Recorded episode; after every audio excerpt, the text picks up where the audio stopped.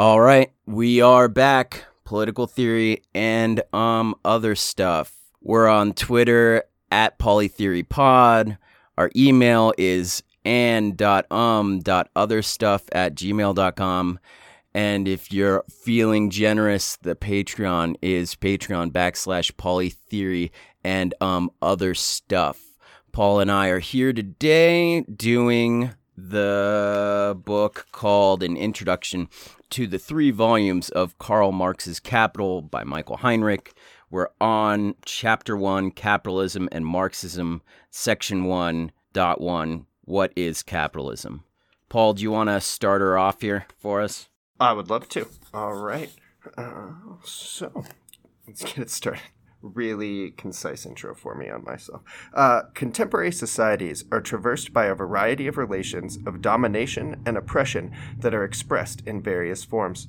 We find asymmetrical gender relations, racist discrimination, enormous differences of property ownership with corresponding differences in social influence, anti Semitic stereotypes, and discrimination against certain types of sexual orientation. There has been much debate concerning the connection between these relations of domination, and particularly concerning the questions as to whether one of them is more fundamental than the others. If relations of domination and exploitation rooted in the economy are placed in the foreground in the following account, then it is not because they are only relevant relations of domin it is not because they are the only relevant relations of domination. However, one cannot simultaneously address all such relations of domination. Marx's critique of political economy is primarily concerned with economic structures of capitalist society, and for that reason, they are placed at the center of the presence of the work. Uh, that's just a really important part, like to remember what Marx is writing about, which is capitalist societies. But one should not succumb to the illusion that with an analysis of the fundamentals of the capitalist mode of production in italics, that everything decisive has already been said about capitalist societies. The question of whether we live in a class society seems to be a matter of controversy, especially in Germany. The mere use of the term class is frowned upon. Man, do I wish this was something I had like known about or picked up on when I lived in Germany. But while he's writing about this, I'm sure it's true. I did not notice. Yeah. But it would have been fun to like well, not fun. Fun for my age when I lived there to be a little shit and be like, oh, what class are you in? Mm-hmm. Whereas England's arch reactionary former Prime Minister Margaret Thatcher had no problem referring to the working class. Even social democrats in Germany have problems uttering the word. Over here, there are only Arbeitnehmer, or employees, Unternehmer, or entrepreneurs, Beamte, or civil servants, and above all else, the Mittelschicht, literally middle level, avoiding any use of the term class or middle class. At the same time, talk of classes is in no way itself a no way in and of itself particularly critical. That's not only the case for conceptions of social justice that aspire to an equilibrium between classes, but also for some allegedly leftist conceptions of bourgeois politics as a sort of conspiracy of the ruling class against the rest of society. Mm-hmm. The existence of a ruling class opposed to a ruled and exploited class might be a surprise for a conservative social studies teacher who only knows citizens nice. But this fact alone doesn't say very much. All societies that are known to us are class societies. Exploitation only means in the first instance that the dominated class not only produces its own subsistence, subsistence, sorry, subsistence, but also that of the ruling class. These classes have manifested themselves in different ways throughout history. Slaves existed opposite slave owners in ancient Greece. Serfs existed opposite landlords in the Middle Ages. And in capitalism, the bourgeoisie, the propertied class, exists opposite the proletariat, wage dependent laborers. What is decisive is how, how class domination and exploitation function in a particular society. And in this, capitalism distinguishes itself fundamentally from pre capitalist societies in two respects. Um, what I think uh, is important from there is to understand that, that distinction of the exploited class and the non exploited class and just to remind people that it's exploitation in any form is not good. Uh, I often hear the argument, well, at least you're not a slave, at least you're not a serf, at least you don't live uh, in Soviet Russia, things of that nature. And it's like, well, yeah, but the common theme of all these societies is that one class or one group of people uh, finds it appropriate uh, that their livelihoods are based on the exploitation of others. And Marx is pointing that out and the function of that in capitalist societies. So you don't need to bring other societies into this to discuss what's wrong with capitalism. Very true. All right. In pre capitalist societies, exploitation rested upon a relationship of personal domination and dependency. The slave was the property of his owner. The serf was bound to his respective lord. The lord had direct authority o- over his servant. On the basis of this authority, the Lord appropriated a portion of the product that the servant produced. Under capitalist relations, wage laborers enter into a contract with a capitalist. Wage laborers are formally free. In uh, italics, parenthesis, there is no external force that compels them to sign a contract, and contracts once signed can be annulled later in parentheses and are formally equal to capitalists. There are actual advantages to the ownership of a large estate but there are no inherent legal privileges such as exist in a society characterized by the existence of a nobility a personal relationship of force does not exist, at least not as a rule in the developed capitalist societies. Therefore, for many theorists of society, bourgeois society with its free and equal citizens appear to be the opposite of the feudal society of the Middle Ages, with its caste privileges and personal relations of dependency. And many economists contest the notion that something like exploitation even exists in, a, in capitalism, and, at least in Germany, prefer to speak of the market economy. Thus, it is alleged that various factors of production, labor, capital, and land, act together and re- receive a corresponding share of income wage, profit, ground rent. The question of how domination and exploitation in capitalism are realized precisely by means of the formal freedom and equality between, uh, quote, partners in exchange will be discussed later on. Yeah, I think that's, you know, very important. Although, uh, you know, I, I think it's pretty easy while nothing's formal, uh, it's good to remember that there are all kinds uh, of features of American capitalism that maybe aren't in Germany and stuff, where has, uh, you know, healthcare is almost a contract you need to have to live. Uh, and it is inaccessible uh, generally in America without attachments to employers and things of that nature. So, um, while there is no formal, it is important, and it, you know that's what's discussed later. It is important to remember that um, there are necessities uh, required by society, the society that you live in, uh, which you know you didn't sign a contract, but you were kind of born into um, that you cannot access uh, without um, proper the right kind of job. Which means like i guess i'm implying like you know piecemeal work things of that nature can provide you with money but unless you're attached to a company you generally won't have health care you generally won't have uh, you know life insurance things of those natures uh, that jobs usually provide. And it, and if you do have those things it's not a function of capitalism it's a function Correct. of government. Yeah exactly. Good call uh, section 2. In pre capitalist societies, the exploitation of the dominated class served primarily the consumption of the ruling class. Its members led a luxurious life, used appropriated wealth for their own edification or for that of the public. Theater performances in ancient Greece, games in ancient Rome, or to wage war. Production directly served the fulfillment of wants, the fulfillment of the forcibility, restricted needs of the dominated class, and the extensive luxury and war needs of the ruling class. Only in exceptional cases was the wealth expropriated by the ruling class used to enlarge the basis of exploitation, such as when consumption went, was set aside to produce more slaves, to produce a greater amount of wealth. But under capitalist relations, production for the sake of increasing the capacity to produce is typically the case.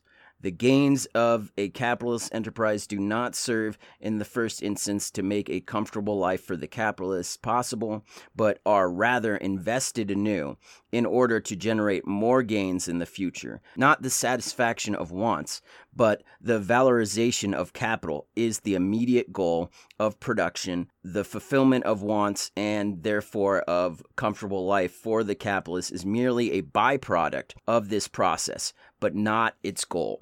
If the gains are large enough, then a small portion is sufficient to finance the luxurious existence of the capitalist, and the greater portion can be used for the accumulation, enlargement of capital. And uh, what I think is pretty crazy about that part is that they view that uh, greater portion for the accumulation of capital is so often used as an excuse for billionaires. Like, oh, well, Jeff Bezos only has like five real dollars. Everything else is invested in his company. Or, you know, like, uh, it's viewed as such untouchable money or money that um, they don't even have to like be considered in their wealth, uh, which I just think is so ridiculous um, that they get that excuse constantly. Uh, and it is because of that concept like oh well that money is generating more money so it doesn't really count kind of. I'm probably not wording that correctly but it's that concept that, drives me insane pretty often. Like oh well bezos can't pay but more because his money's um, stuck in amazon. That's not real money that's capital money. It's like well it's real money that you refuse to use um, for human needs. That doesn't make it not real money.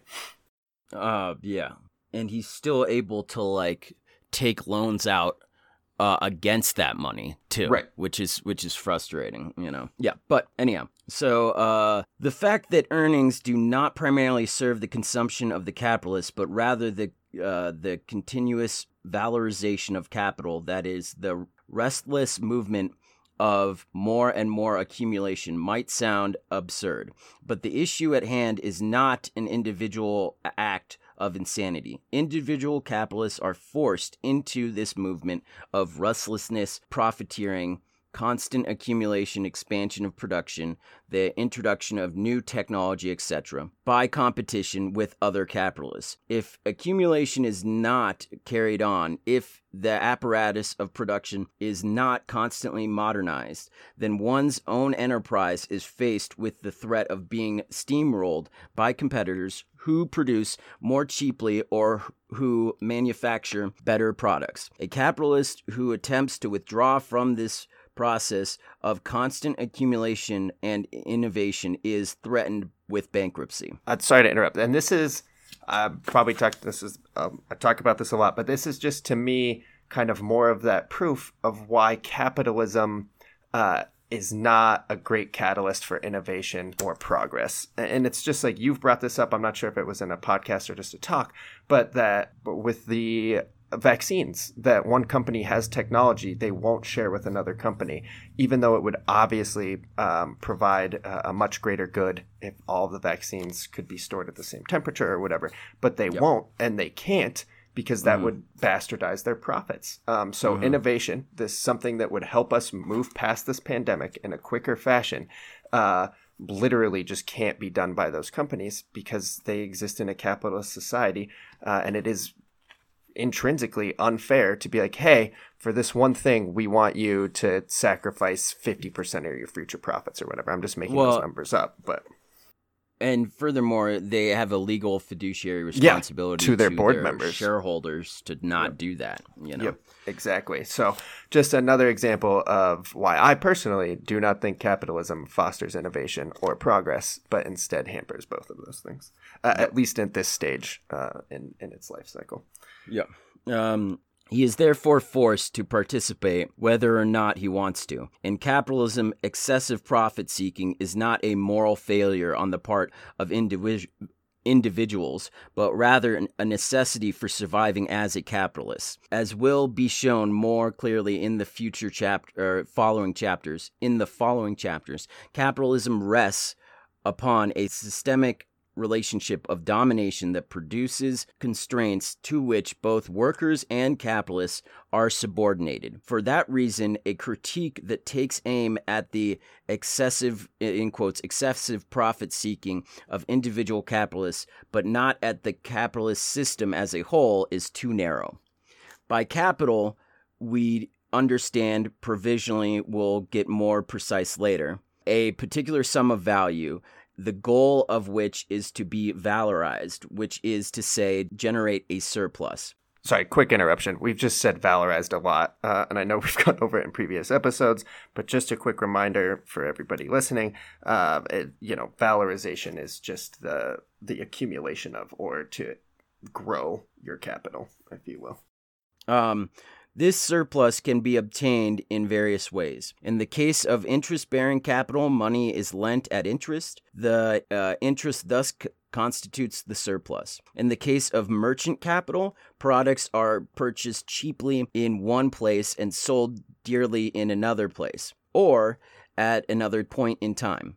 The difference between the purchase price and the sale price, minus the relevant transaction costs, constitutes the surplus. In the case of industrial capital, the production process itself is organized along capitalist lines. Capital is advanced for the purchase of means of production, machines, raw materials, and for the employment of forces of labor so that the process of production comes about under the direction of a capitalist or his agents. The products produced are then sold. If the revenue is higher than the costs used for the means of production and wages, then the originally advanced capital has not only reproduced itself, but has also yielded a surplus.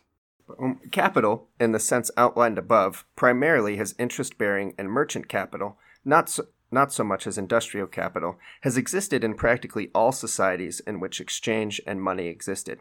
But it played mainly a subordinate role, whereas production for need was dominant. I'm repeat that production for need was dominant. One can first speak of capitalism when trade, and above all, production is conducted in a predominantly capitalist manner. That is, profit oriented rather than needs oriented. Capitalism, in this sense, is primarily a modern European phenomenon. Uh, that's all very important um, and uh, good stuff to keep in mind when people constantly try to tell you that capitalism is a natural phenomenon that's always existed. Uh, the roots of modern capitalist development in Europe extend back to the High Middle Ages. Initially, foreign trade was organized on capitalist basis, with the medieval crusades, wars of plunder, playing an important role in the expansion of trade. Gradually, merchants who had initially bought pre existing products to sell in a different locale started to take control of production. They contracted out the production of certain products, advanced the costs for the raw materials, and dictated the price at which they purchased the final product. The development of European culture and European capital experience experienced a decisive upturn in the 16th and 17th centuries.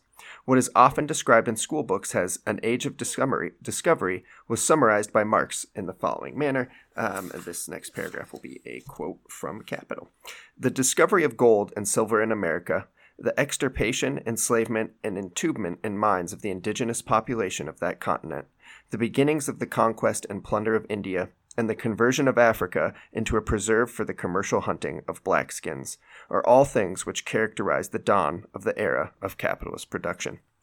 The treasures captured outside Europe by undisguised looting, enslavement, and murder flowed back to the mother country and were turned into capital there. Yep.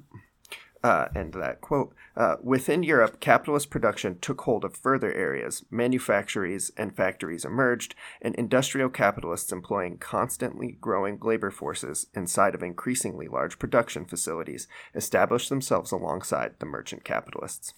This industrial capitalism developed initially in England in the late 18th and early 19th centuries, with France, Germany, and the United States following in the 19th century.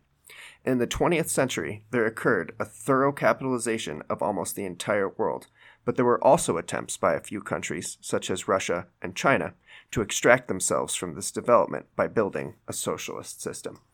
Um, the only thing I want to bring into that, and this is probably just me being stupid, um, but uh, you know, uh, if everybody gets to claim that capitalism is natural, uh, then I think how early uh, you brought this up in another conversation, but with like Anabaptists and things of that nature, um, then I would say that the human desire for a more social uh, or egalitarian society is also natural because that desire springs up almost immediately uh, alongside capitalism. So if one is natural, then I firmly believe the other is natural if you get to call one or the other. Um, uh, with the collapse of the Soviet Union's and China's orientation towards a capitalist market economy, capitalism at the beginning of the 21st century knows no boundaries, at least not of the geographical sort.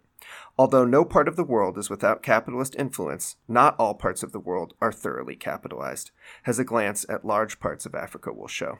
But this isn't because capital would encounter resistance, but because the conditions of valorization are of varying favorability. And capital always seeks out the best possibilities for profit and leaves the less profitable ones alone for the time being. That's so important. And so, what you'll see as a country is able to strengthen its infrastructure and its stability as soon as like warlords are pacified and infrastructure like an electrical grid and roads are put in by a government at that point you will see um, the capitalization of that society or, or country exactly especially if the other areas they'd been using for the industrial endeavors uh, have reached a point where they are now demanding higher wages or better standards of living. Um, you know, like China's a great example. Everybody moved production to China in the 80s and 90s, um, but uh, with the growth of their economy, um, their employees are starting to ask for better wages and better lifestyles. And so now uh, I think we will see uh, a pretty quick uh, industrialization of, of Africa um, and other parts of the global south because they can pay them lower wages. So, next time we will be at 1.2 The Emergence of the Workers' Movement by uh, Heinrich, Michael Heinrich. And uh, thus far, he's done a great job um, stating things clearly, concisely, and thoughtfully, in my opinion. And I'm excited to uh, continue on. Yeah, it, it uh, really gets. Um, this is just an amazing book. And uh, one of the reasons we chose it is, uh, you know, it really helped us understand something that we've been struggling with for years, still struggling with, but have a, a little bit better foundation of um, Marx's um, capital. Yep, totally. Well, um, once again, thanks for learning with us and have a great day.